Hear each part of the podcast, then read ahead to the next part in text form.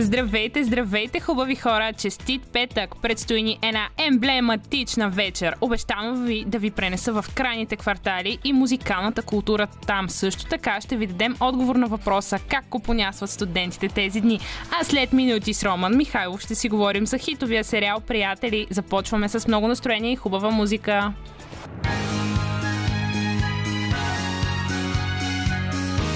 Радио София. Късното шоу. Селмира Джума.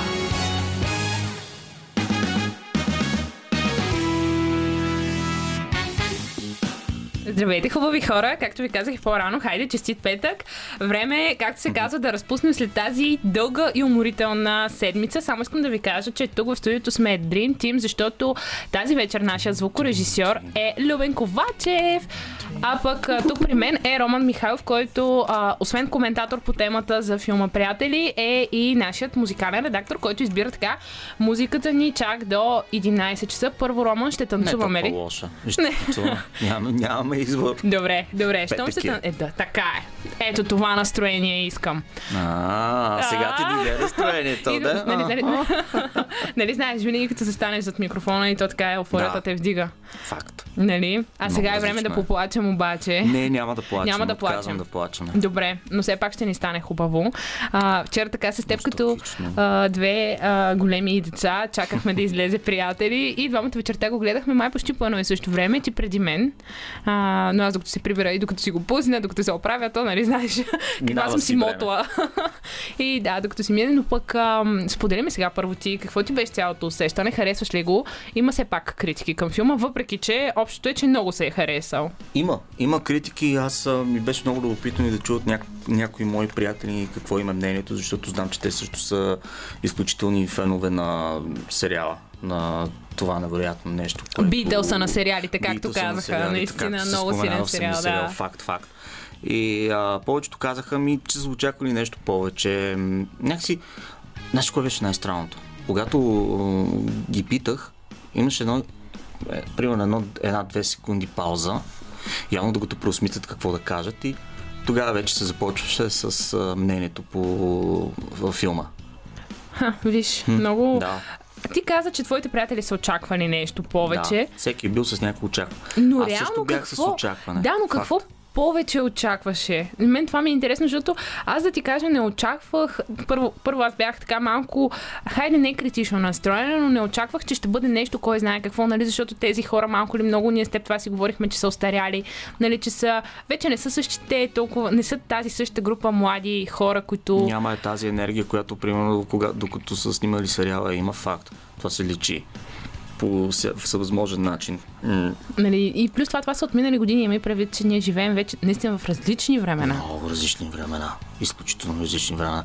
Аз си го обяснявам с това, че повечето хора са очаквали, че ще има наистина някакво продължение на самия сериал. И един вид като... Айде сега ще направим един пилотен епизод. И ако да стане, видим как стане, да. тръгне. И ако стане, стане.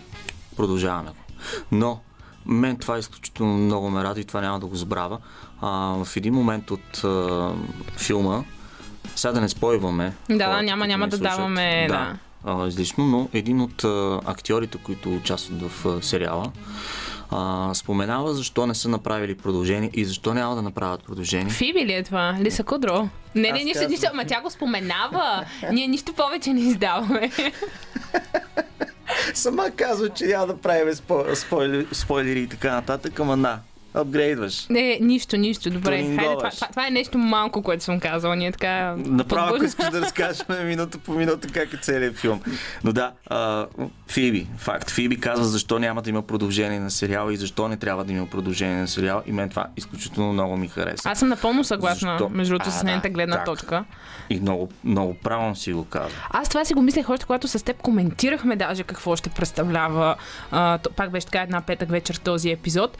И нали, аз това си мислех, добре, ти представяш ли си сега, примерно те няма да се събират в кафене, защото вече като че ли хората не излизат така по кафенета. Нали, цялата тази емоция на 90-те, според мен, която връща хо- хората, или поне лично мен към сериала, няма да я има. Реално погледнато това вече бъдат ни хора, които ще имат големи пораснали деца, Да. ще ги е завъртял Да. живота. Точно. И може би няма да е това бягство, което всички ние търсим в а, сериала. Изключително ме много ми харесва филма. Това е, това е мо- мое мнение. Съм пристрастен малко или много.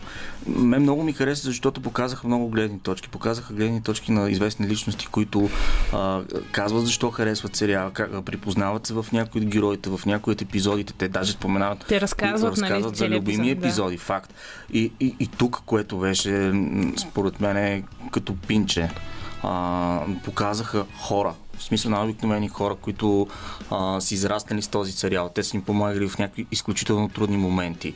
И това са обикновени хора. Точно, точно между другото за тези хора, аз се замислих и колко е бил ам, интересен този сериал от тази гледна точка, как е вкарал и нови, нов начин на мислене в Мгм, самите да. зрители. Ние след това даже го коментирахме и а, преди даже началото на Со, Добър вечер София, а, че реално погледнато този сериал, още с първия епизод, когато ние разбираме, че Рос се развежда, защото жена му харесва, жена, а, нали, харесва човек от същия пол, т.е. тя е лесбийка, тя, те в момента те правят едно напълно преобразуване през 90-те години. Това дори да. още се приема в България.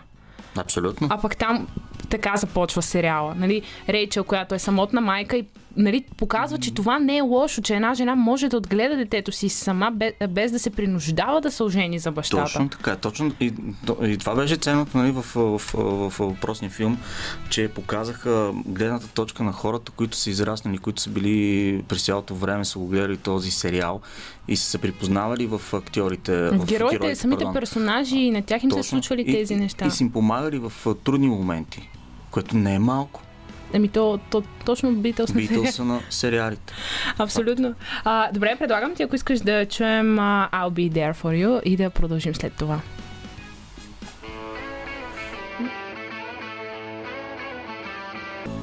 А, Скъпи слушатели, добре, че ни чухте тук с а, Роман а, как пеем, леко се върнахме назад. Беше хубаво, нали, Роман? Още съм на темата с нормални. Е, ние с теб не попадаме в тази графа, очевидно. Гори за себе си. О, моля.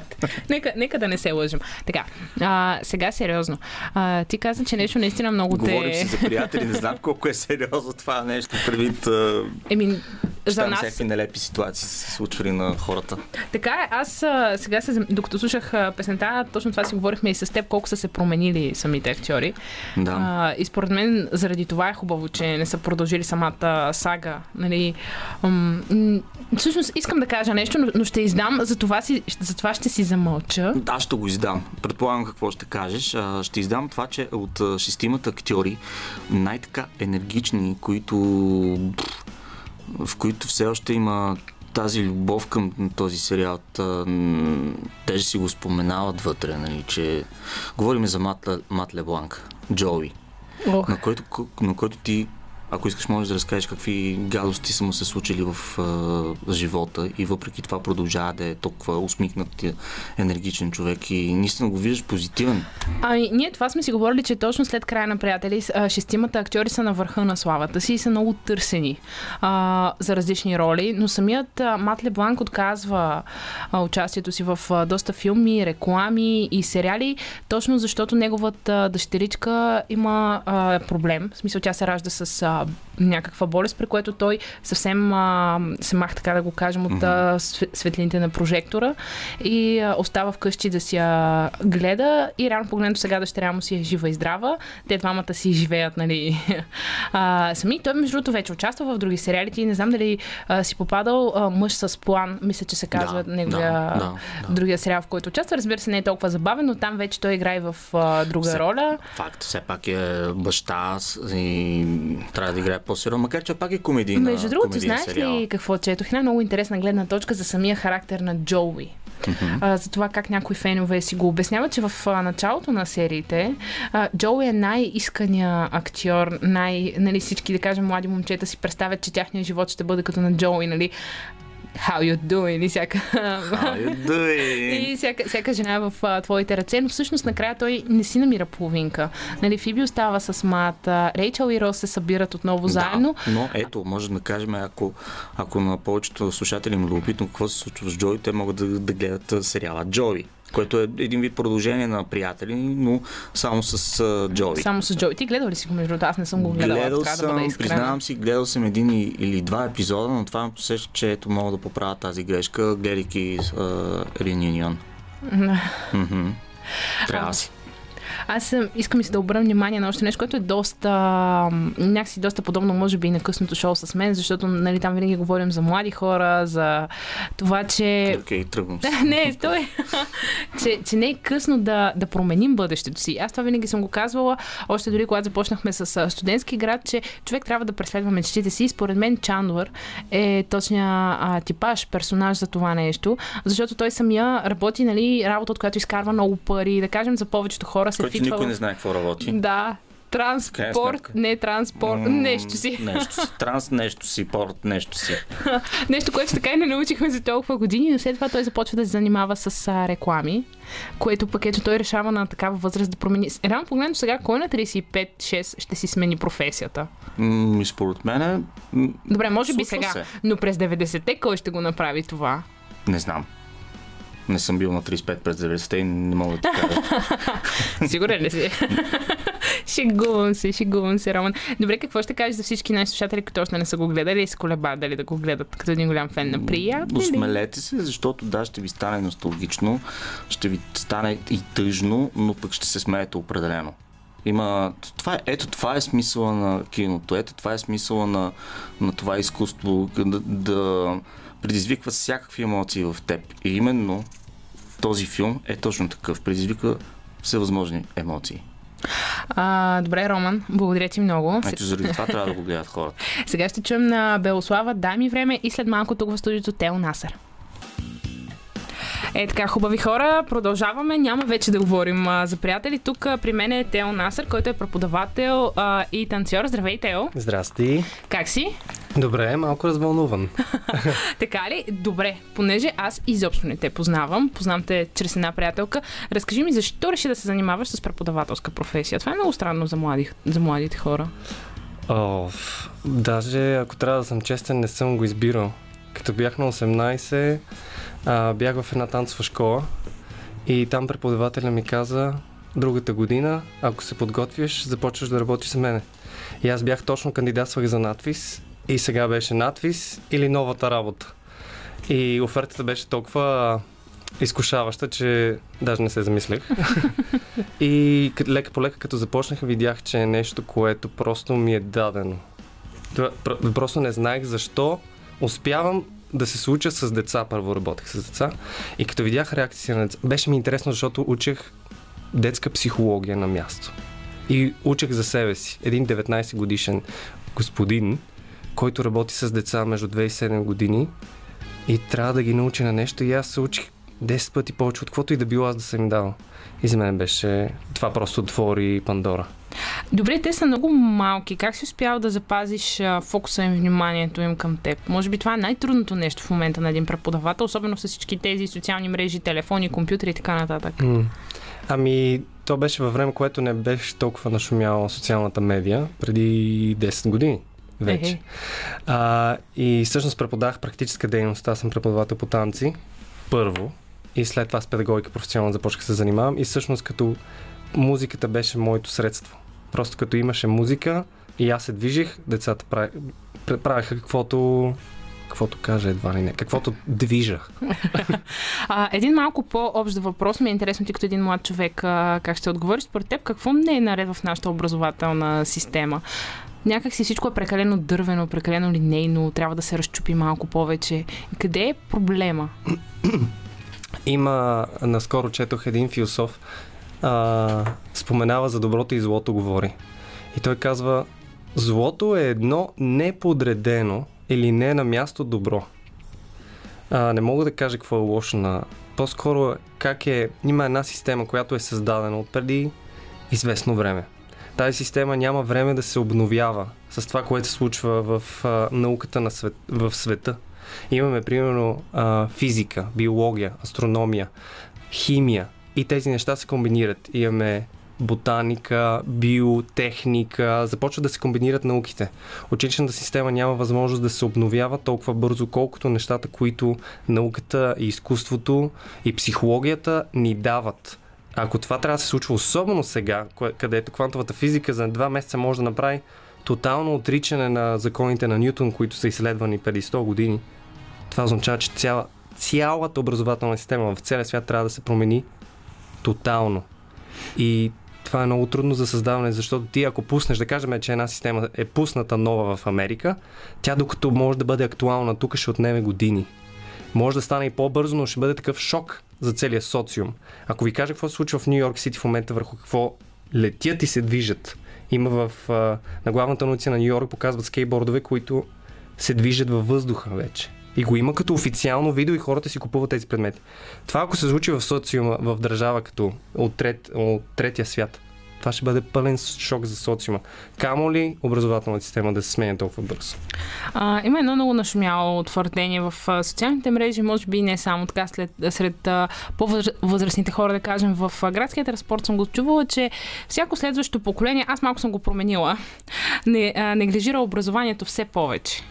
Няма а, при положение, че имаш родителски взаимоотношения, дете и родител, а, от една до 7 години, ако виждаме, че нашите родители детето усеща емо, на емоционално ниво, не това какво му се казва на интелектуално. И ако един родител казва на детето си нещо чрез знанията си, обаче не ги изпитва в сърцето си, детето на, на молекулярно ниво, това са доказани неща, без да си измислям разни работи, то разбира, че нещо му е казано без авторитет.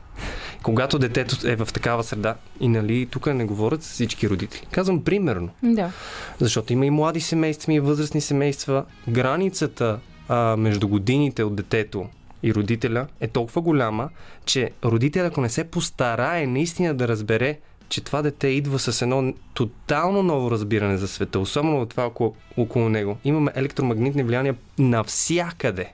Дори в, в един апартамент може да има 6 различни Wi-Fi които работят на детето. Честотата на, на клетките се вдига, кръвта почва да тече по-бързо, нервната система се движи 10 пъти по-бързо, отколкото преди 20 години. Това нещо на детето влияе, обаче капка по капка, както се изваива камък. И то, когато стане на 12, има, аз съм чувал, казват, ей, той не беше такъв. Той не е бил такъв, обаче той е ставал такъв. Детето е ставало такова с времето.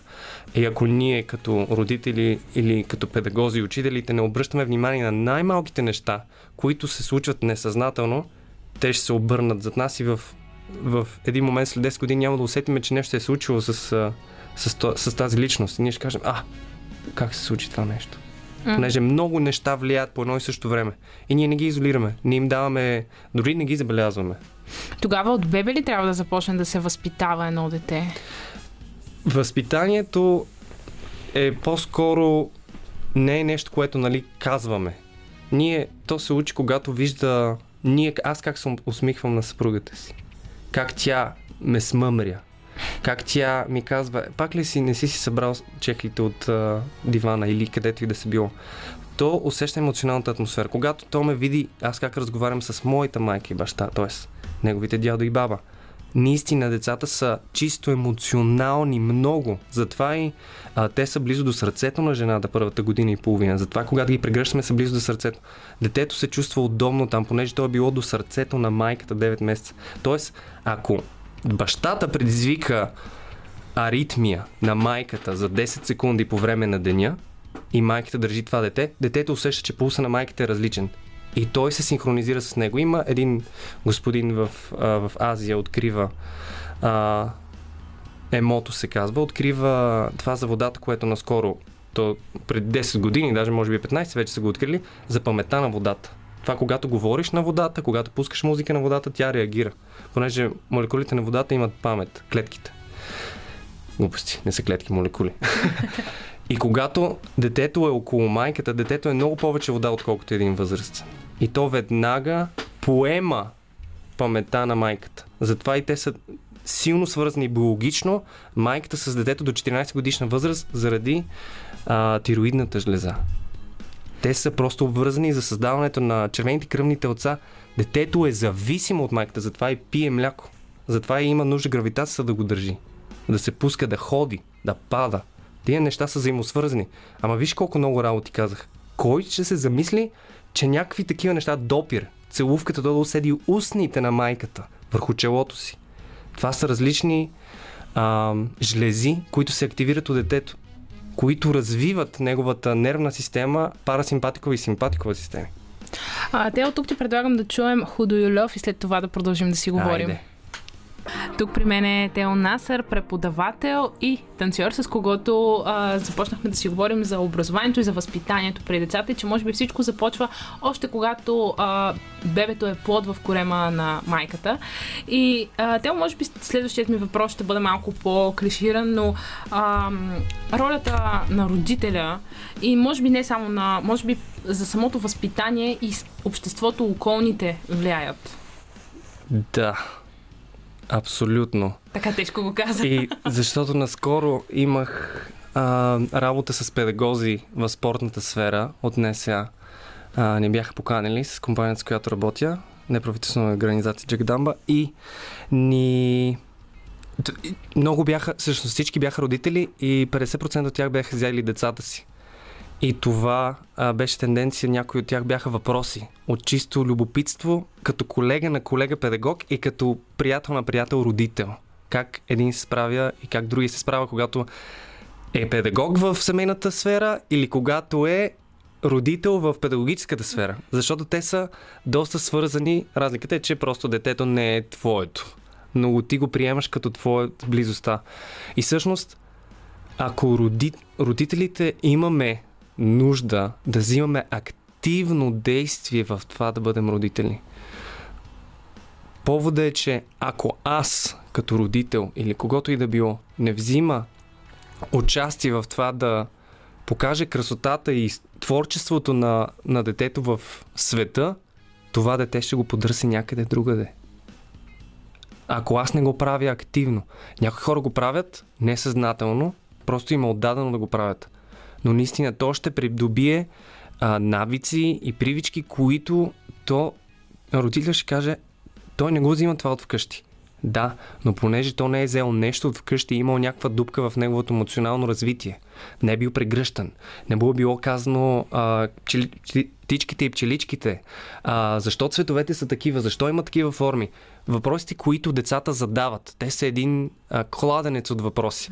И ако по някакъв начин не си играеме с тях в тези въпроси, не чисто и просто да им казваме децата, няма да разберат какво им казва. Тяхната нервна система започва да функционира по начина, по който ние интелектуално работиме едва в тинейджерската години, когато се отделят хормоните, когато започнат да се развиват хормоните, нервната система започва да работи като двигател много силно.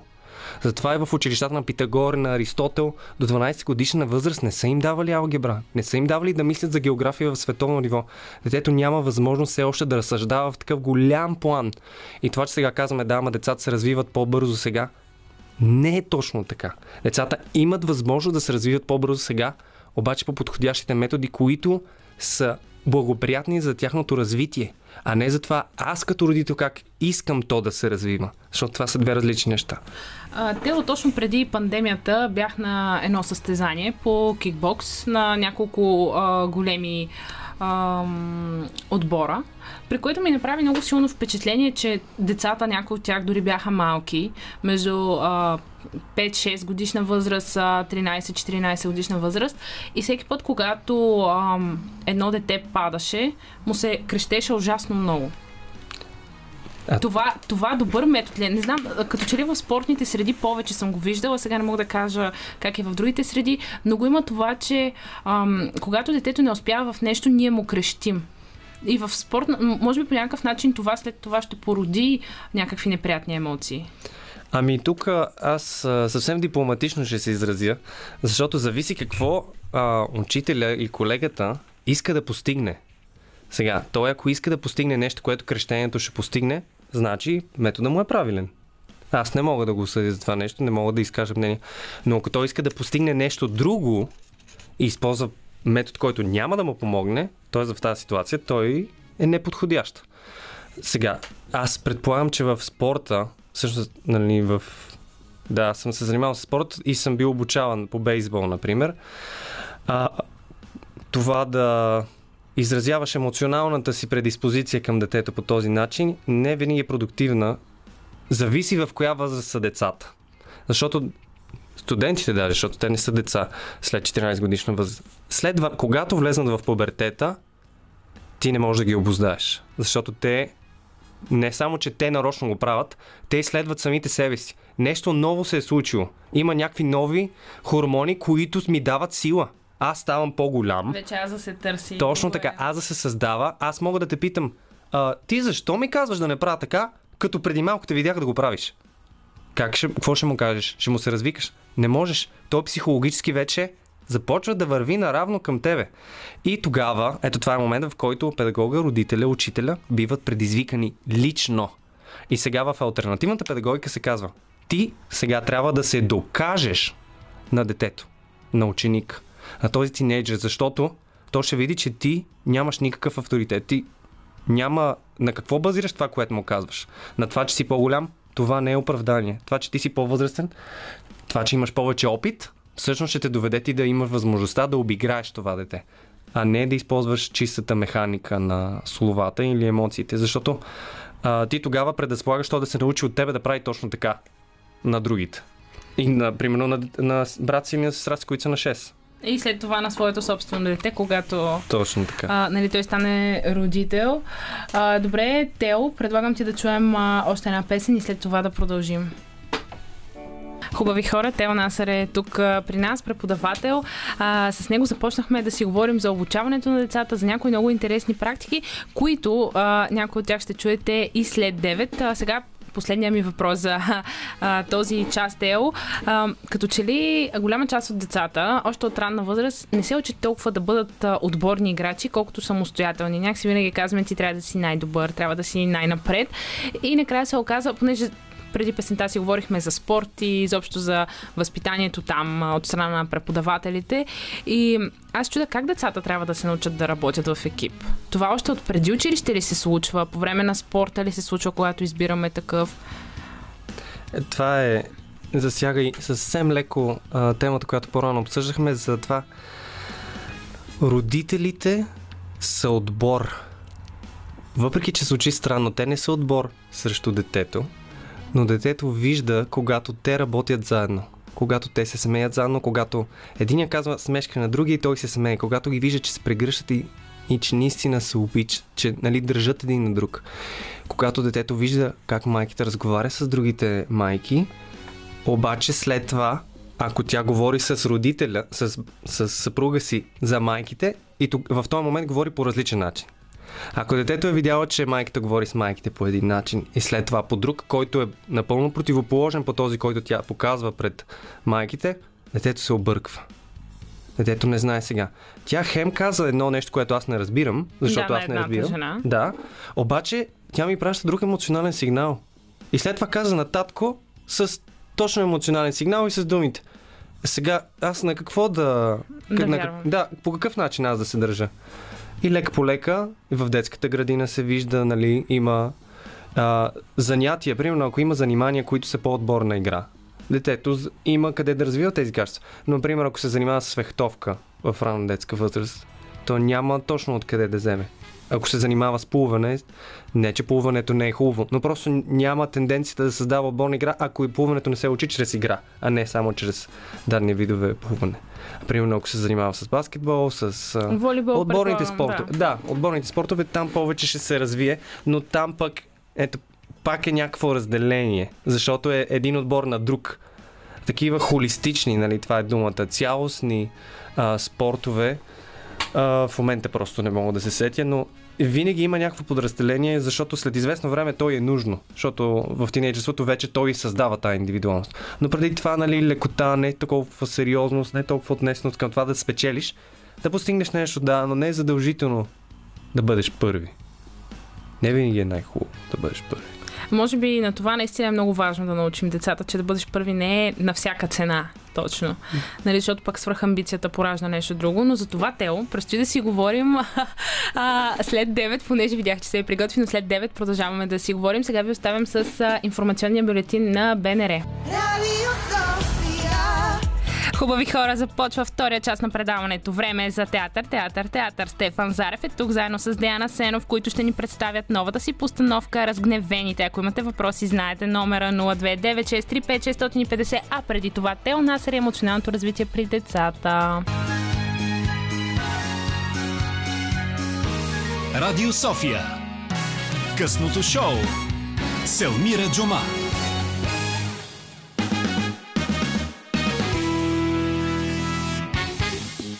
Хубави хора, 9 и 12 е точно тук при мен. Все още е Тел Насър, който не мога да пусна, а, защото знам, че имаш една много интересна практика за възпитание чрез а, спорт и изкуство. А ако трябва да бъда искрена, като че ли точно тези предмети тези предмети в училище спорта и изкуството са, може би, най-подценявани и най-неглижирани. Какъв е твоя метод? Аз а, съм учил в Джон и то е по електроника и компютри. а, и мога да кажа, че бяхме 26 момчета клас и едно момиче. И че се по физкултура беше просто бягството в нещо, което може да разпознаеш. Нещо, което наистина, о, айде вече да се отпускаме от това мислене. И Какво играхте повече в час по физическо? волейбол Е, ние. и футбол имаше, но си, не знам как събрахме. 24 момчета от 26 не можех. Не, просто футбол не беше. Волейбол наистина беше нещо, което му се кефихме. И наистина спорта е толкова събирателна точка. Особено в тази възраст. Ти искаш да изпробваш всички тия неща, всички тия мускули, всички това, тия способности, които имаш. Това искаш Тази да изследваш. издръжливост, която имаш още. Абсолютно. Качества, тяло, ще издържа ли, ще мога ли да се докажа. А, къд, нали, място за изява. Дава място за изява на, на физическото тяло, на нрава, а изкуството сякаш защото физкултурата има и до 12 клас, нали? Всяка Да, година да. винаги Има имаш физкултура. Да, да, да. Но изкуството не е така. То залинява. До 10-ти клас мисля, Точно че така. беше Ако не музика и а, рисуване. Да, а е, точно така. А ако не си в специализирано училище. Да. Да, защото специализираните училища не си продължаваш. Но наистина музиката, изобразителното изкуство. Аз примерно съм на мнение, че дори актьорското майсторство до някаква степен, сценична реч, как да говоря. Може би особено сега, в това време, което нали, повече, в повечето случаи ти презентираш себе си, било то дори на интервю, Mm-hmm. а, за работа ти трябва да направиш презентация адекватна на себе си. Да, как да продам, нали, кавички, как да продам себе си. Като отивайки на интервю, вербалната комуникация зеленява. Зеленява децата и учениците. Аз днес имах час по-английски, в който давах песничка. Децата не искаха да се изказват. Те не искаха да показват качествата си. А те имаха качества и аз го виждах в тях. И изкуството наистина, е, ако тялото е за, за, за тя, а, тялото е за тялото. Спорта е за тялото, то изкуството е за сърцето, за емоционалната интелигентност, която развива. За едно по-финно ниво на комуникация. За мен те са изключително голяма комбинация и нужда. А, как децата си обясняват между другото емоционална интелигентност? Това е едно от нещата, които съм си зачеркнала задължително да те попитам. Понеже ти наблягаш на това. Много ми е интересно, особено малките деца, как им го обясняваш това или изобщо не го обясняваш, просто го влагаш. Точно така, емоционалната интелигентност е по-скоро да, да опишеш на някого какво правиш. Аз да ти кажа, че правя нещо свързано с емоциите чрез изкуствата. На детето не се казва емоционална интелигентност. Примерно ето в час по английски днес аз създавам занятие, което е обвързано в игри, които развиват тези качества. Те неусетно им се случва. При, при учениците няма нужда да им се обяснява. Ти ако можеш да го приложиш на практика и го направиш, да кажем, три пъти подред, три различни часа, то ще се прибере вкъщи и ще рефлектира несъзнателно, подсъзнателно над това. И после ще го приложи пак несъзнателно. Едва след 10 години, това е интересна альтернативна педагогика. Те казват, ние работим с децата за тяхното бъдеще, когато са възрастни. Когато той стане на 26 и си спомни за моя час и каже, толкова се радвам, че имаше така и така. Аз съм имал такива учители, си ги спомням бистро, си ги спомням ярко. И той ще каже, много се радвам. То наистина ще рефлектира на това нещо. Обаче ти няма да си там. Няма нужда да береш неговите плодове. Ти му дай нещо, то да си го развива с времето. А, като каза тези учители, аз веднага си спомних а, някои от моите. Някакси днес доста носталгично ни, ни върви леко тази вечер. А, много ми е интересно нещо, което е и много важно. Как може да изградим на децата полезни навици за поддържането на физическото и менталното здраве? О. в... Ами просто е Това пак ли върви при родителите или при педагозите Не, или при двамата? Ами който среща, който има дейност с тях а, и той, човека, който дали родител или педагог, няма значение, защото може да е и бабата в метрото, то ще види ти правиш ли това, което казваш. Наистина. Просто те учат чрез имитацията. До 7, 8, 9, 11 годишна чрез имитация. Между другото, и тук идва един много добър пример, нали, в който вашите родители, примерно, пушат, ти тръгваш да пропушваш и те ти кажат, нали, не дей да пушиш, не е добре. Но те са примера, който реално погледнато ти виждаш. Най-яркият пример. А най-малкото, в смисъл, най-малкият проблем тук е това, че детето, аз го имам това с баща ми. Баща ми пушеше, а моята носталгична миризма е цигари с кафе. Аз помирисвам цигари с кафе и се сещам за баща ми. И се сещам носталгично. Някак си е много противоположно това нещо. Аз сещам за добър спомен с негативна миризма или по-скоро с миризма, която всъщност Не е полезна не, за да, теб. не влияе добре на организма ти. И ето има моменти, в които ами аз се чувствам само у дома си в дискотеката. Защото има то е свързано по някакъв начин подсъзнателно с неща. Силна музика има у дома и хора, които си викат. Нали? Да. Просто наистина трябва опита и това, което показвам, че правя и това, което казвам да правя, че са в синхрон. А, ти имаш и много work а, шопи. Какво те питат там децата? За... Това е един от любимите ми въпроси. А, имаше едно момче, Андрей се казва. Той е много силен математик. И той попита, защо не ни учите на това в училище? Ние, използвай- използвайки альтернативните методи и неформалното образование, изваждаме качествата им, които те имат вече и развиваме тях. И те, се чу... и те виждат, че са добри в нещо. И много се, нали, това ги стимулира да развиват след това и това, което не са толкова добри в него. Защото вече са се доказали сами на себе си, че могат нещо и могат да обърнат внимание на това, което не съм толкова добър, но мога да го развия. И те казват, защо не използваме тия методи и в а, формалното образование? Аз ще науча много. Смисъл, то момчето каза, защо? Защо аз не знаех? Мен, аз толкова се зарадвах, че попита това, обаче не знаех какво да му кажа. Много, много странно, като че ли не се развиват наистина талантите на децата. Те са... Това е друг а, а, аксиома в неформалното образование. Аз не съм там за да ти кажа, че моят предмет или че той ще е нужен. Аз съм там за да видя какво в тебе гори и да го изкарам на преден план, за да го видиш и ти. И да си избереш дали да го носиш.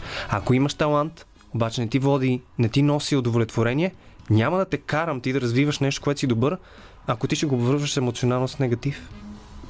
Абсолютно. Говорейки за негативи, а, как децата се справят с стреса? Успяват ли и за, и за това ли в последно време като че ли има толкова голяма агресия от децата? А, Породена от стреса ли идва или от а, нещата в къщи? Стресът е много интересна дума. Много интересна, защото то е... Ти си стресиран и когато ще ходиш до туалетна. Ти си стресиран и когато искаш да ядеш. Просто това е едно състояние на клетъчно ниво. Свиваш се и не иска да приемат кислород в себе си. Тоест ти отказваш. Кръстосване на ръце, нали, прозяване, нямам интерес.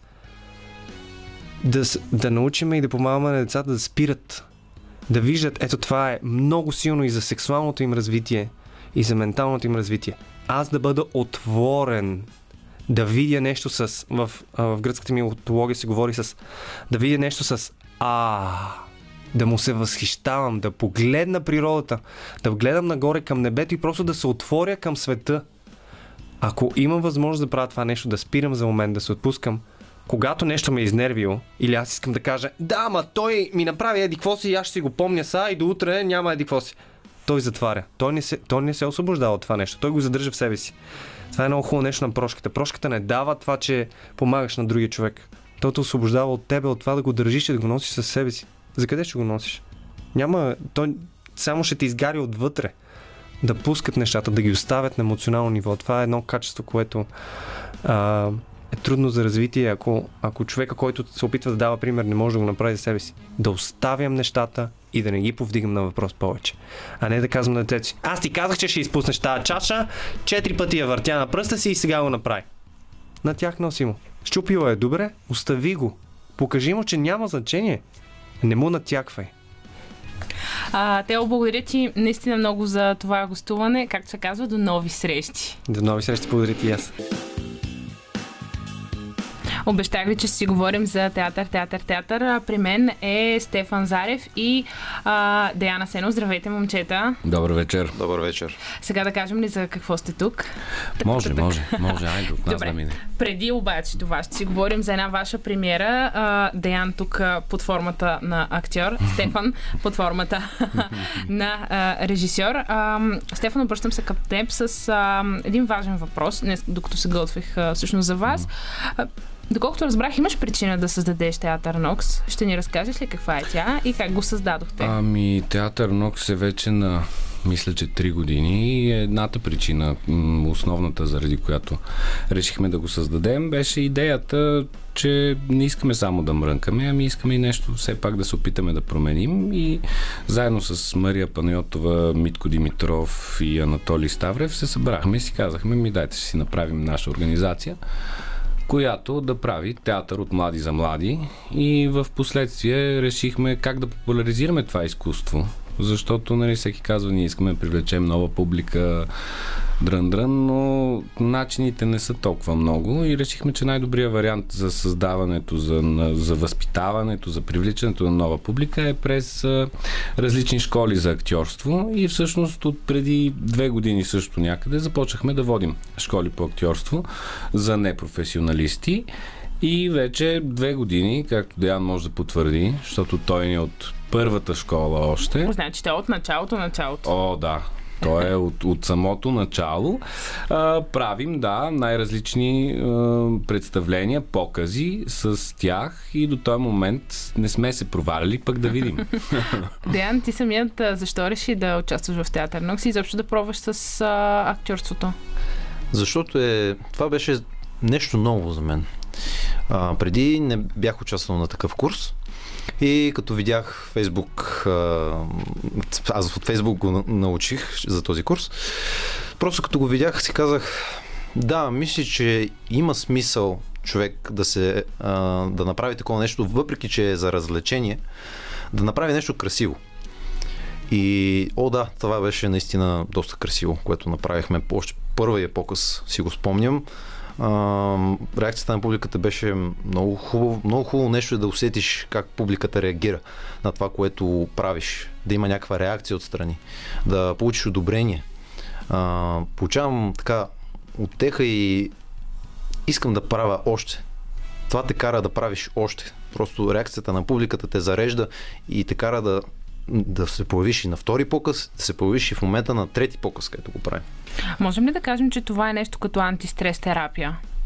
О, да, определено антистрес терапия. Освен това, тук се създава, както и в театъра, едно микрообщество. Групата на Деяне, да, вече за, за, за трети път сме заедно. Едни хора идват, други си отиват, трети се връщат в тази група, но някакси центъра винаги остава един и това е едно микрообщество, което е досущ като второ семейство, ако мога да кажа така, защото нали, за тези хора, знаеки, че те осъзнавайки, че цялото нещо лежи на тяхната екипна работа, свикват, че ако аз днес не отида на репетиция, не прецаквам само себе си, а прецаквам още една брой хора. И всъщност по този начин си става едно малко семейство, където да, всичко си знаем и има някакъв, как да кажа, терапевтичен елемент в цялото. Е, Въпрос е, че да, успорено с това, това, което Деян каза, има и друго нещо, което е до голяма степен себеизследване, себеоткриване,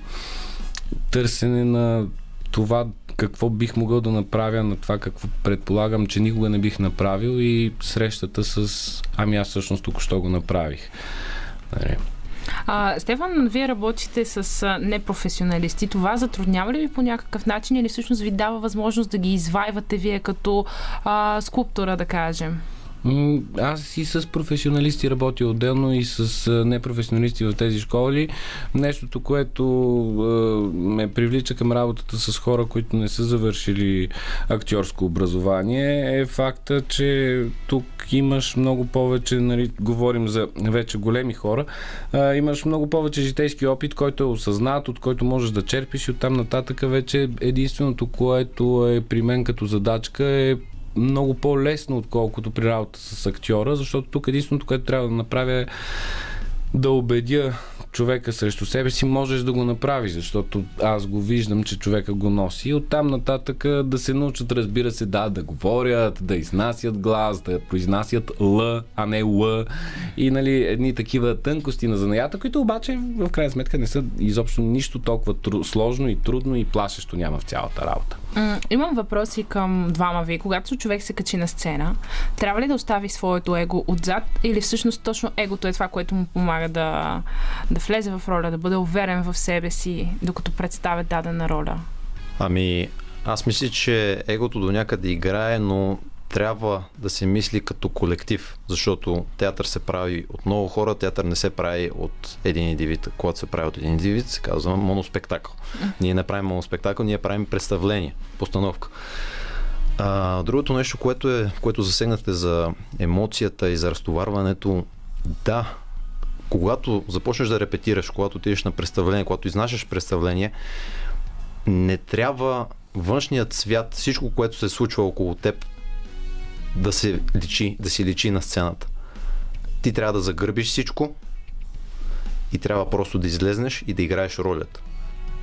Както моят преподавател каза, дори някой да е починал, дори да ти е най-скапания ден, ти накрая имаш представление. На вас това случвало ли ви се? Примерно да сте имали тежък ден и да трябва да излезете на сцена. На мен като студент ми се е случвало. Не Ти си завършил надфис. Да, имали сме такива ситуации, в които сме губили много ценни хора и ние го знаехме това и деня в който разбрахме, буквално вечерта трябваше да играем представление, ние нямахме избор, в смисъл, ти знаеш. Нещото, което е смазващо егото на всеки един артист е това, че не го правиш за себе си. Колкото и да си велик, ако нямаш публика, бъди велик. Егото е нещо много хубаво, когато не е на сцената. На сцената, както и Деян каза, а, има екип. Дори когато е моноспектакъл, защото там имаш един партньор и това е публиката. И ако ти не работиш с нея, а се поставяш в позицията на аз съм над вас, я губиш на нея и е безинтересно. И имали сме, да, такива примери в историята на моноспектаклите в България, но имаме и много пък добри, където наистина хората, които излязат на сцената, проявяват една до голяма степен а, самоирония и усещане за това как точно да води публиката и това колко важен партньор за актьора е публиката. Диан, ти как се справяш с грешките, така като млад актьор на сцена? Сигурно нещата не винаги минават перфектно. Не се страхувайте от грешките, те не съществуват. А, естествено, когато човек м- греши на сцената, така да го кажем, а, трябва да се научи да маже. Не можеш да спреш представлението, защото си направил грешка. Или да кажеш, изчакай не да можеш върнем просто 5 да спреш. Да, това нещо съм го виждал само в един театър, няма да коментирам, защото ще ми се сърдат. Е, грозно е. Не е хубаво, не е естествено, така не се, така не се прави. Просто мажеш, мажеш, мажеш, защото в крайна сметка в крайна сметка в постановката публиката не ти знае репликите. Но Да, и вие ако- сте отбор, вече сте го да, отработили ако ти заедно, можеш- другите предполагам знаят как да влязат Да, в... ако ти можеш да направиш така, че публиката да не се усети, че си допуснал грешка, е това е наистина актьорското майсторство, което трябва всеки да го умее. Защото няма как да спреш представлението. То тече. А, предстои, предстои ви премиера, но след Higher Love ще я чуем. Окей. Okay. А, Стефан Зарев, един от основателите на театър Нокс и Диана Сенов, а, актьор, са тук а, при нас. А, а, преди песента започнахме да си говорим като че ли за а, актьорската професия, така влезнахме в а, някои доста интересни теми. А сега е време а, да си поговорим за постановката, която предстои да представите на 2 юни, Разгневените. А, Стефан, започвам с а, теб. Защо се спряхте на нея? Ами, това е една много интересна пиеса, която е, е така едно класическо заглавие, ако мога така да се изразя, независимо, че много хора казват, че всичко, което е правено през 20 век се води съвременно, но от нейното написване, което е 54-та година, до сега са минали малко по-малко от 70 години. Е, Пиесата е много интересна по отношение на за мен, тук вече трябва да кажа, по отношение на това къде е истината и какво е истината. И как а, масата може много лесно да бъде подведена а, да вярва, че едно нещо е истината, без да има солидни доказателства за това. Нещо, което в съвремието, в което живееме, Е доста а, актуално. да, много често срещано дори. То не е просто актуално, е доста много така навсякъде. А, и това беше едно от нещата, които ми бяха най-интересни в изследването на този текст. Независимо, пак казвам, че той е доста, доста, доста стар.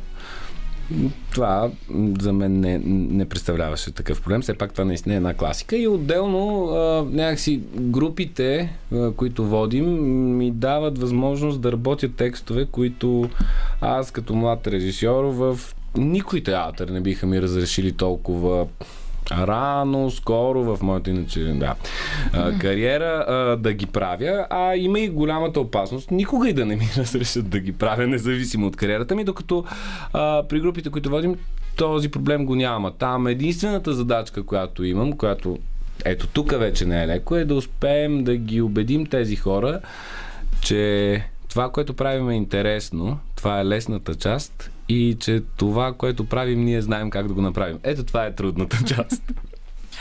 А, Деян, колко време я подготвяхте? Близо 3 месеца, 2 месеца и половина, 3. Толкова. Да. Всяка вечер репетиции, така ли да си го Не, не всяка вечер. А, значи тук се събирахме. а, събирахме се два пъти седмично. Не, като казвам два пъти седмично, тук не броим всички неофициални събирания, които се случват изцяло през седмицата за научаване на текст, за работа върху персонажа и така нататък и така нататък. А, да попитам нещо. При театралните актьори има ли го това четенето на маса? Да. Има Това го е- предварителното. Това е абсолютно задължителен елемент. Аз като млад режисьор, още завършвайки академията, бях не, това е абсолютна глупост, това никога няма да го правя, това за, по никакъв начин не помага на работата, ненужно е. Но в последствие, работейки, се убедих, че всъщност без репетиция на маса, без наистина четене на маса, където да разбере а, целият екип, актьорския състав, каква е конструкцията на пиеста, какво е заложил драматурга в нея, какво търси режисьора да извади от нея, какъв е всеки един отделен персонаж е, и как той си взаимодейства с околните. Следващия етап, който е постановъчния, реално постановъчния етап, това вече е нещо, което абсолютно може да бъде обречено на провал, ако наистина не се проведат адекватни репетиции на маса. Така че да, нашия процес винаги е разделен на две части. Репетициите на маса, които би трябвало да бъдат. Нали, това е, са глупости, което казвам в момента, но по принцип би трябвало да бъдат 30% от целия репетиционен процес. А, и после има 70% а, постановъчен процес където се работи вече върху изграждане на цялостния сценичен образ. А, Деян, малко за твоят а, персонаж. Колкото можеш да ни кажеш, сега знам, че сме пред премиера, няма да сме нахални. Ами, като за предпремиера, хм, билетите да им ги дигнем ли сега, като питате ли да не ги дигаме? Ами, може и да ги дигнем, между другото, да ще направим повече пари така. Не знам. А, искате да кажете, че на вас ви е все едно или да ви дигаме цените? Не, не, не, говоря ти за персонажа ти. Ами аз точно този персонаж Той играя в момента. В момента се прави А, той- той е в роля. Си, да. Ами, неговия персонаж е, да, един а, доста нагъл, нахален тип. А, точно като за Деян. А, да, идеално, идеално му пасва. На, на, нали, той много малко му се налага да играе. Той, той така, само да опиша за нашите слушатели е в а, малко гангстерски а, вид днеска. Доколкото знам, е дошъл с очилата от постановката, нали така? да, да, те са му реквизити. Така че той наистина е в роля. Така че да, тук не съм сигурен с кого разговаряме в момента, но да, неговия персонаж е а, доста така. А, отново, отражение на. А, имаме архетип в съвременното общество. Човек, който винаги от всичко разбира и а, никога не би си позволил да падне по гръб. А, основната слабост на неговия персонаж, ако така мога да се изразя, е това, че той не може да бъде да приеме да бъде част от младсинството. Това ако не е нахалство. М, Да, именно. Той, той винаги гони да бъде с а, силните на деня. Тоест, не, не би останал от слабата страна, което също. Така наречените фурнаджийски лопати, ако мога така да кажа. Нали? Такъв е неговия персонаж. Не ако е от моя полза. Именно. Това е. А, добре, момчета, понеже сме към а, края на часа на 2 юни, къде и в колко часа да На бъдем? 2 юни каним всички, които искат да видят нашия публичен показ на групата по актьорство с драматичен театър. Вече не знам колко броя напреднали ги водим. А, в кинотеатър Освобождение. Това е до Централна гара на Мария Луиза.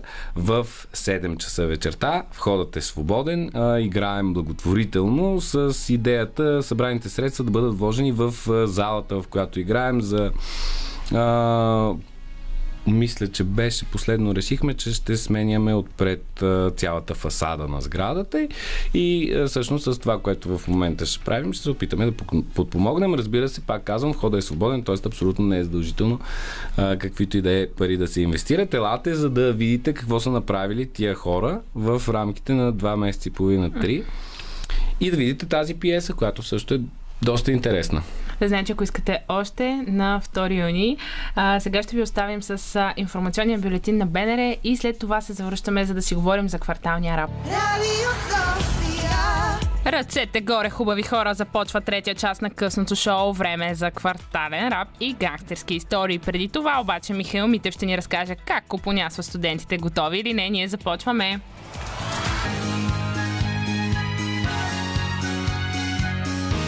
Радио София. Късното шоу. Селмира Джума.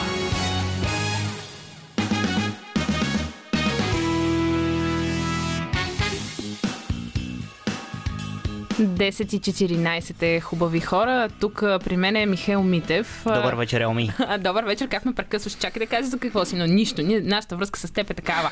А, днес с теб се разбрахме да си говорим а, за това как а, всъщност се забавляват, как купонясват а, младите хора, студентите. Аз искам да кажа, че има една тенденция, която така много ми е направила впечатление. И то е, че а, в последно време, може би малко преди пандемията, сега естествено по време на пандемията, това може би мина в по-домашни условия, но хората като че ли после спираха в барове да играят на столни игри, на не се сърди човече, както разбрахме, че има такива примерно с шотове, на монополи, на скрабъл. Ти, Мишо, на това мнение ли си? Всъщност, как твоето проучване до какво те доведе? Има го този елемент, да. А, голяма част вече от а, студентите, това, което мога да кажа е, че наистина предпочитат барове, предпочитат а, места, които имат по-малко хора, защото в крайна сметка тази пандемия по някакъв начин ни е повлияла на социалните контакти и дори в отговорите, които ще чуеш след малко, има хора, които не биха отишли и не отиват, не биха повторили да отидат там, само защото е прекалено гъсто. И това тях ги притеснява по един или друг начин. А бордовите игри, това нещо, стара нова тенденция, ако мога така да се изразя. Връщаме се назад, връщаме се назад. Да, ретрото винаги си е на мода и много по-сполутява с едно питие и винаги е много по-хубаво. Добре, предлагам ти да чуем твоята анкета и след това да я обсъдим. Добре. Могат ли студентите без дискотеки и как се забавляват сега, когато част от рестрикциите липсват? Ходят ли и колко често? Да, ходя, разбира се. Не се ограничавам. И по време на пандемия не съм се ограничавала. Също въпреки, че имаше разни ограничения. Отидох един път на дискотека, като ги отвориха. Беше лудница и не ми хареса. Какво предпочитат? Домашни партита или дискотеки и защо? По всякакъв начин се забавлявам с приятели. Било то на, на разходка нещо, навън, на бар. Друго си е като отидеш на дискотека. Лично аз предпочитам дискотека. Ами по-яко е. Много хора, танци. Докато домашното парти е някакви ограничения има. Не е същото. Правихме си през карантината, сега вече не. Защото няма с кого. хората са заети, пътуват, имат ангажименти и не се събираме. Или няма къде. Какво се е променило в дискотеките и защо вече някои не ги предпочитат? Не празнувам, защото нямам време да излизам. Ми не намирам сили и време, времето ми е запълнено. Надали са цените са двойни, има супер много хора, бутате се навсякъде и не е приятно. Има много малки хора, между другото. Има много млади хора. Не се чувствам добре в тази среда. И другата гледна точка на студенти, за които вече дискотеките са отживелица или са ги надраснали, защото работят. С пане и крайна на компютъра и ходене на работа. Аз не ходя на дискотека, защото не ми харесва. Ами, пълно население. Зависи много от каква компания събера. Отживелица ли са, Мишо, дискотеките, ти като човек, който е така много плътно в студентски град? Ами, аз лично никой не съм бил почитател на дискотеките, това мога смело да кажа, но защо ме гледаш по този начин, не знам. А, но... Не знам доколко, са, доколко истина има в думите ти, за това така... Доста голяма е истината, наистина. Значи ти си да кажем, че си а, почитател Повече по баровете. Да, повече по баровете, на места, където наистина можеш да седнеш с някого да си поговориш, защото в крайна сметка, да, след бара може да отидеш на дискотека, вече когато е по-малко компанията и наистина ти се танцува, евентуално. Но за мен наистина по-интимно е, когато отидеш на бар с някого, с някого по-близък. Все пак бил съм на, на 8 декември, сме били и двамата на заведения и този елемент на приятелство, приятелското го няма, защото в един момент всеки се бута в теб, пазиш се, пазиш момичето от среща, защото не знаеш какво ще се случи. Не мога да повярвам, че ти го казваш това. Ами след ефира за връзките искам да ти кажа, много се... Да. Промени ли се нещо в теб? Това го оставяме за следващия петък. Да, за следващия Тук петък. Затварям а, тази врата и само ще допълня, че до някъде съм съгласна. Може би пандемията до някъде повлия и за това, че може би вече търсим контакта повече фейс to face с човека, да си поговорим. Ам, искаме да излезем и по-скоро да си споделим, отколкото да слушаме много силна музика и да танцуваме. И в крайна сметка всички знаем, че когато отидем на дискотека ще получим некачествен алкохол и това го знаем, но отиваме да го правим. А когато отидем на бара, не знам колко е по-качествен, но много по-качествен, отколкото предлагат там. А, добре, Мишо. А, сега ще чуем Адорио на любимия ми Хари Стайлз и след това Любомир Кючуков тук в студиото. Роман Михайлов, а, това е неговия музикален а, избор, любимия ми Хари Стайлз, както вече може би повечето от вас знаят. А, за жалост а, Мишо ме чу как пея. Повярвайте ми в момента... Беше повече от чудесно, това мога да кажа. Седи в цепенене и се подмазва. Но а, Смея ли да кажа друго? тук от дясната ми страна е Любомир Кючуков, който за жал също ме чу да пея. Здравей, Любо, как си? Добре съм, супер беше а, пеенето. Важното е да ти идва от сърцето. Това е. Дали мога да пееш или да рапираш, не е важно. Важното е да е от сърце. Ето, виждаш и той поне не ме излага. Политкоректно, но не ме излага. И аз го казвам от сърце. А, Любо, а пак да кажем за нашите слушатели, че ти всъщност си една всестранно развита личност, адвокат, писател, рапър. Как започнаха нещата с рапа? Само да уточня, юрист не съм си взел адвокатския изпит още за всички мои колеги, които им предстои успех. Аз а, няма Значи да се явявам този А, път. няма. да, стискам им палци на тях.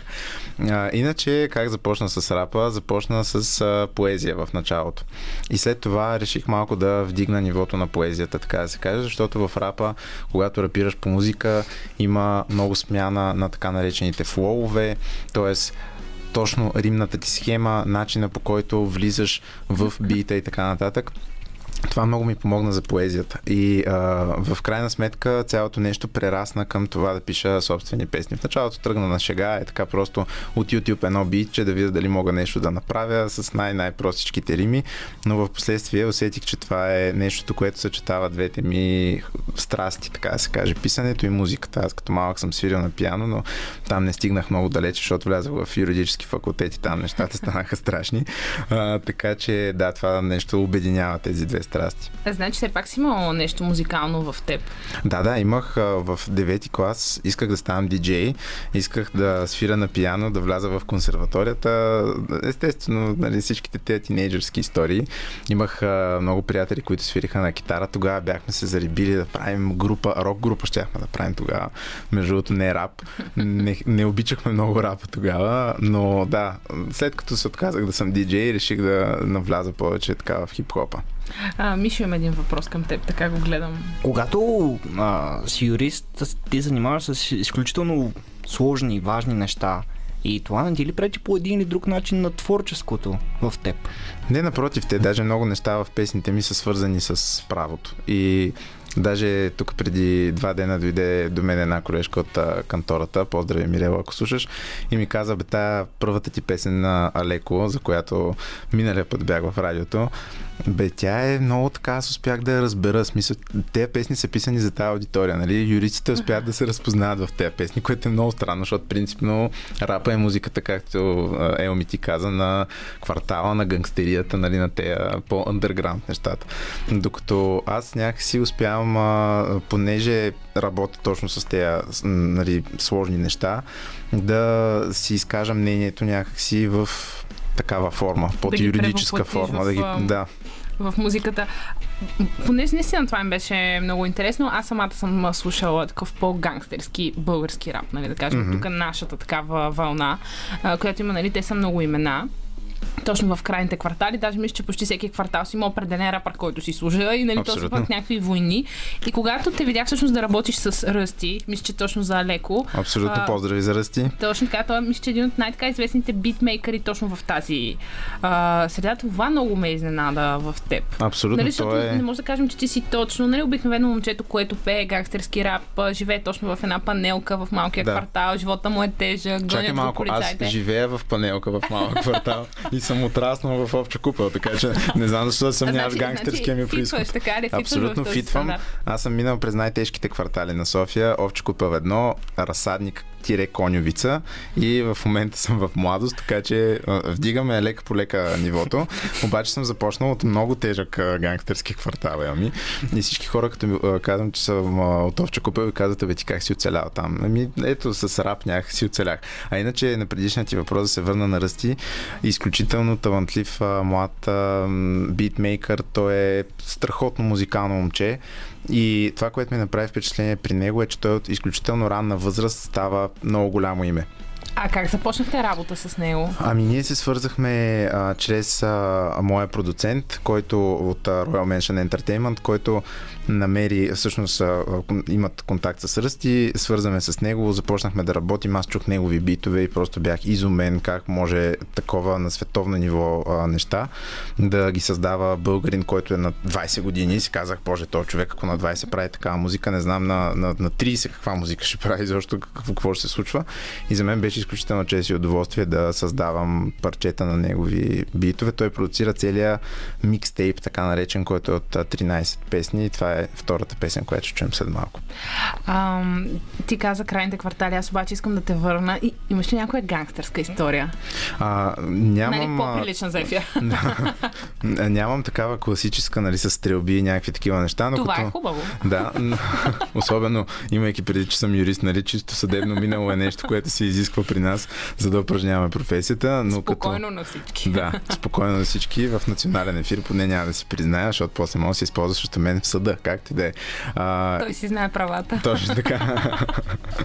Но като по-малък в а, училище, още в началното училище, много беше модерно да драскаме по стени, да се тагваме. Кажи си, кажи сега на госпожата от втори клас. Казвам си, казвам си, официално си признавам тук, че... А... Където пише Любо втори Б, това си ти. Не, между другото, тогава се тагвах с изключително филмарски имена. Тага ми беше Poisonous, след което беше Frost и а, тези имена, така да се каже, грееха във всички а, туалетни в училище. Колкото нали, смешно Значи да си бил отличника. А, не, а то най-странното е, че аз бях отличника и бях някакъв дето драска някакви неща и дето постоянно... А, ти, ти се забула на врага. Мене ме мразиха и учителките, и децата. Децата, защото съм отличник, учителките, защото съм непослушен и съм някакъв гаден. И, и всички ме мразиха общо. И това роди много, много рими и много неща. А, така че, естествено, в кръга на шегата, благодарен съм на всичките преживявания. А, сега ще чуем Fire. Разкажи ни малко за нея. Fire е втората песен от а, микстейпа Influencer, който ще излезе, може би всички песни до края на тази година се надяваме. Някои от тях с клип, пак се надяваме. Целият албум, както казах, е продуциран от Ръсти, т.е. той е направил всички битове. Fire е песен, която е малко по-тъмна, малко по-клубна и вие при малко си говорихте за клубовете и баровете. Надявам се, когато всичко бъде отворено на пълен капацитет, тази песен да се слуша там. Да се завърти добре, нека тогава и ние да я чуем. Fire а, в ефира на Радио София от а, микстейпа Influencer. Инфлуенсър, да. И аз сега ни кажи защо точно инфлуенсър. Доста интересно заглавие. Ами то ще стане ясно, когато излезе песента Надяваме си се да е с. връзка. Да, надяваме се да е с а, клип да излезе, в а, която песен се споменават много родни влогари, инфлуенсъри и хора, които. Май сега и те ще те намразят. Ами да. На мен то, това ми е почерка. Май, Не, споменаваш ли ме? А, виж сега, те, Ти не си виден инфлуенсър, Мишо. Ти си гостува в два епизода на влога Любомир Ламбов, което не те прави инфлуенсър, за съжаление. Надяваме се да ги направим три. Но да, да се върна на темата. Всъщност заглавието е провокирано от настоящата действителност в момента. Всеки иска да бъде инфлуенсър, всеки иска да се снима, да получава по 12, 15, 20 хиляди лайка. Аз не знам, скоро ще има инфлуенсъри с повече фолуари от населението на България, но това няма нищо лошо. И да се снима с дрехи, да рекламира някакви неща и ако може, нали, нито да учи, нито да работи, нито нищо. Така че песента инфлуенсър леко усмива този тип хора. Не казвам, че е а, нали, някакъв дис или някакъв хейт или нещо подобно. Опитал съм се с хумор да разгледам нещата. Ще чуете, когато песента излезе. То, между другото, не е ли точно това, ако трябва да бъдем искрени в сърцето на този underground рап? Точно дисването. Някакви хора застават срещу нещо. Ами то е така, но различните рапъри го правят под различна форма. Значи можеш директно да напсуваш човека, нали, право коме в очи, можеш да го иронизираш, можеш така леко да упражниш а, сарказъм, метафора, някакви такива похвати, които са били използвани м- още от а, автори като Алеко Константинов, примерно първата песен за това се казва е Алеко, нали.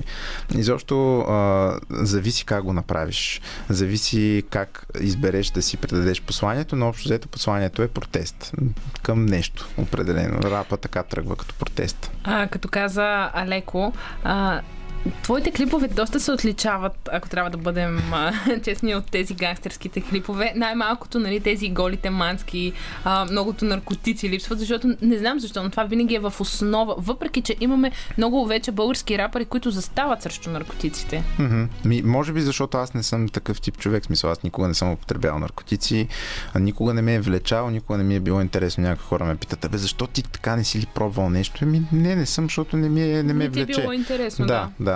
Но м- нито заставам срещу, нито съм в полза. М- оценявам правото взима- на хората да си взимат решението и да си правят каквато музика искат. Все пак затова е музика, за да е свободно изразяването и да не сме на 100 и вече 12 М. място по свобода на словото. Даже нали, вече да не копаем дъното, надявам се малко да дигнем нивото.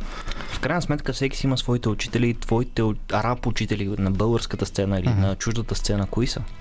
Моите на българската сцена рап учители, а, както и друг път съм казал, са абсурд, защото с тях отраснах. Сестра ми носеше касетки на абсурд в къщи, дискове, няма да забравя Quattro, а, първият албум. А, и общо взето а, те точно това успяват да направят, да протестират срещу нещо, но да го направят много финно, много тънко, с много тънък хумор. А, естествено от а, чуждестраните бих споменал Джойнер Лукас, бих споменал Logic, естествено Eminem, с когото съм отраснал, това е супер популярно някой рапър да каже, че се вдъхновява от Eminem. Травис Скот и всякакви други такива в момента артисти, които действително правят уникални неща. Dax има един, чуйте го, просто уникално плете думите. Аз много обичам тази игра на думи в текста. Да те накара да се замислиш за нещо. В смисъл не само да се римува, но да има някаква метафора, да има някакъв фразеологизъм, да има нещо, което е така да ти запали ушите буквално. А, Cosmic Love всъщност май за първ път сега ще излезе в Абсолютно. А, ефир Евър някъде. Абсолютно. Кажи ни за тази песен. Разбрахме, че расти. Това е, да. Това е премиерата на тази песен, на официалната радио премиера на песента. Тя също ще бъде част от микстейпа. Ръсти преди два дена, между другото, написа стори в Инстаграм, как това е един от най-романтичните и най-красивите тракове, които е продуцирал, за което аз бях супер благодарен такова име да ми каже такова мило нещо. И веднага му писах да му благодаря. Cosmic Love е написана за моята приятелка като текст изцяло текстът е мой. Тук искам да благодаря на Иви, която направи вокалите за песента и без която песента нямаше да стане толкова яка, но песента е хармония между мъжкото и женското и е полубългарски, с полубългарски, полуанглийски текст, с надеждата да може да се слуша и от не само български, от чуждестранни слушатели. Приятелката ти как реагира на песента? Тя разбра ли, че е за нея или сега сигурно ще Абсолютно разбере? не, не, това е беше един от подаръците за миналия рожден ден. А За, единия, хубаво, добре се уредила тази жена, един от подаръците. за другия рожден ден и готвя клип за тази, за тази годишния, така че да, ще гледаме да дигаме нивото. Добре, нека да я чуем. Космик Лъв в ефира на Радио София. Вау, доста добро парче. Благодаря ти, благодаря ти, много се Ние тук имахме време за сторита. Да, да качим едно друго, така че ето, а, може да видите и инстаграм профила на Радио София, БНР Радио София в инстаграм. Мишо, ти като а, завиден експерт, какво мислиш по песента? Ти обикновено си човек с критика, така че Мен изключително много ми хареса. не си е- намерил косур. Не, не, не. Вау. Не, наистина. А, много ми. Дълбоко съм Много, признателен. много проникновено и текста наистина е хубав. Вие сигурно И- се познавате от преди. не, никога не съм го виждал. И аз мога смело да кажа, че след а, дори това третия трак, ако не се лъжа, Да, а, бих си купил албума. Е, е, много сега. мило, много мило. Между другото, в а, 2021 почти никой не купува Да, да, албуми, и- идеята така че е да това е купиш, супер мило да. на някой да ти го каже. Защото в крайна сметка ти ще си го намериш в Spotify или в YouTube, но Мгм. когато го имаш, то вече лаптопите не произвеждат а, възможност да се сложи диск, но обаче пък сметка, в крайна сметка ти си го имаш това нещо. Да. Мисля, че да, повечето хора, този тип а, табиатлиите, както се казва, Мгм. хората, които искат да си притежават а, самия диск. Меломаните, абсолютно да. Точно, точно меломаните. Аз сега си спомням тук една история, доста интересна. Мама и тати сигурно вече са си легнали, но нали, те я знаят. Поздрави за мама и А, тати. Поздрави за мама и тати. А, не си спомням на колко години бях, но си спомням, че так му беше излязъл един от албумите на Green Day и аз много исках да си го купя. Мгм. И, нали, с брат ми играем в къщи на топка и чупим една от вазите, които, която на мама се е подарили за сватбата. И, Ох. нали, мама ни наказва, взима топката и, и аз оставам без албум, брат ми с нещо друго го наказа. И аз на следващата сутрин така, обаче те нещо с баща ми не са имали време да си го, нали, да си го разкажат това. Тя как не се е оплакала, не знам, аз обаче че ще пробвам, нали.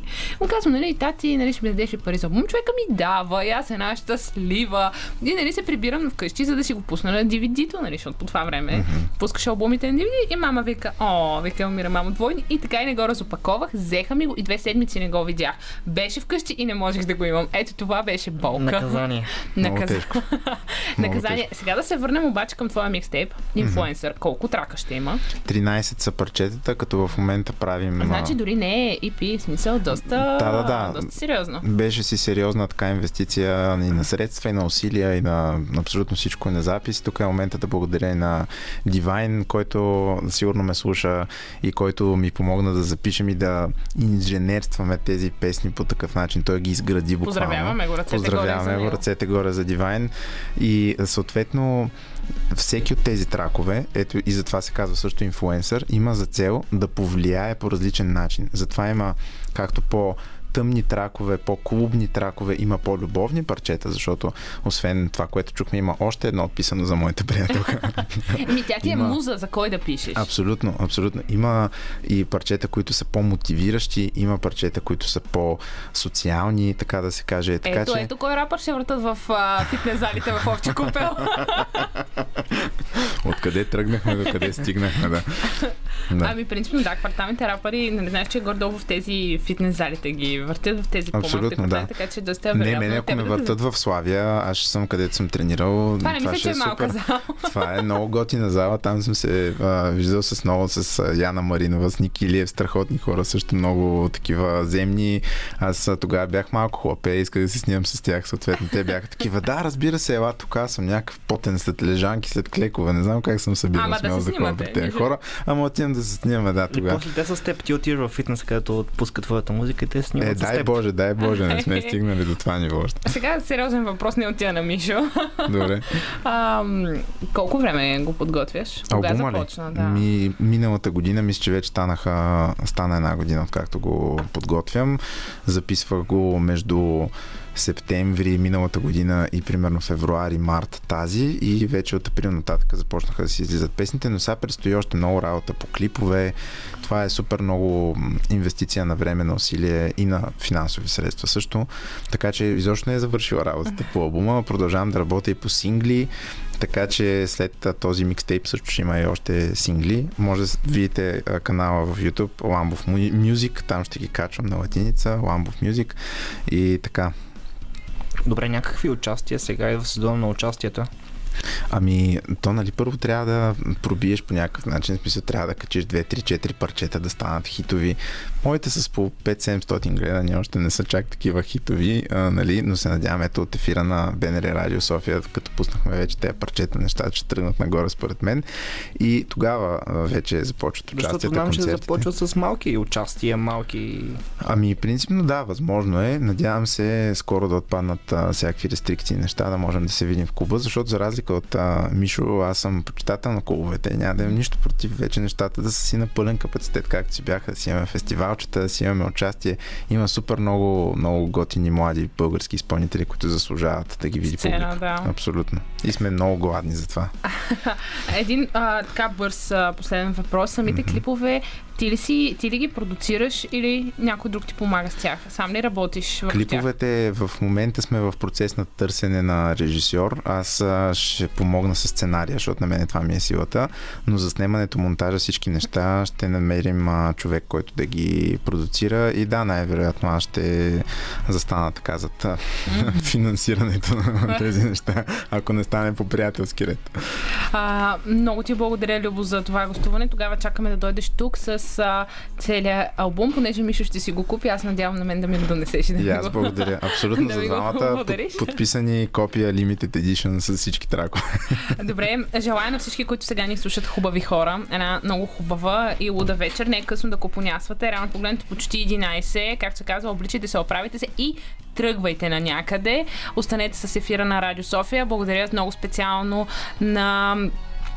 А, На кой беше? на Любен Ковачев. На, а, на Любен Ковачев, на Роман Михайлов, а, нашия музикален редактор и хубава вечер. Чао!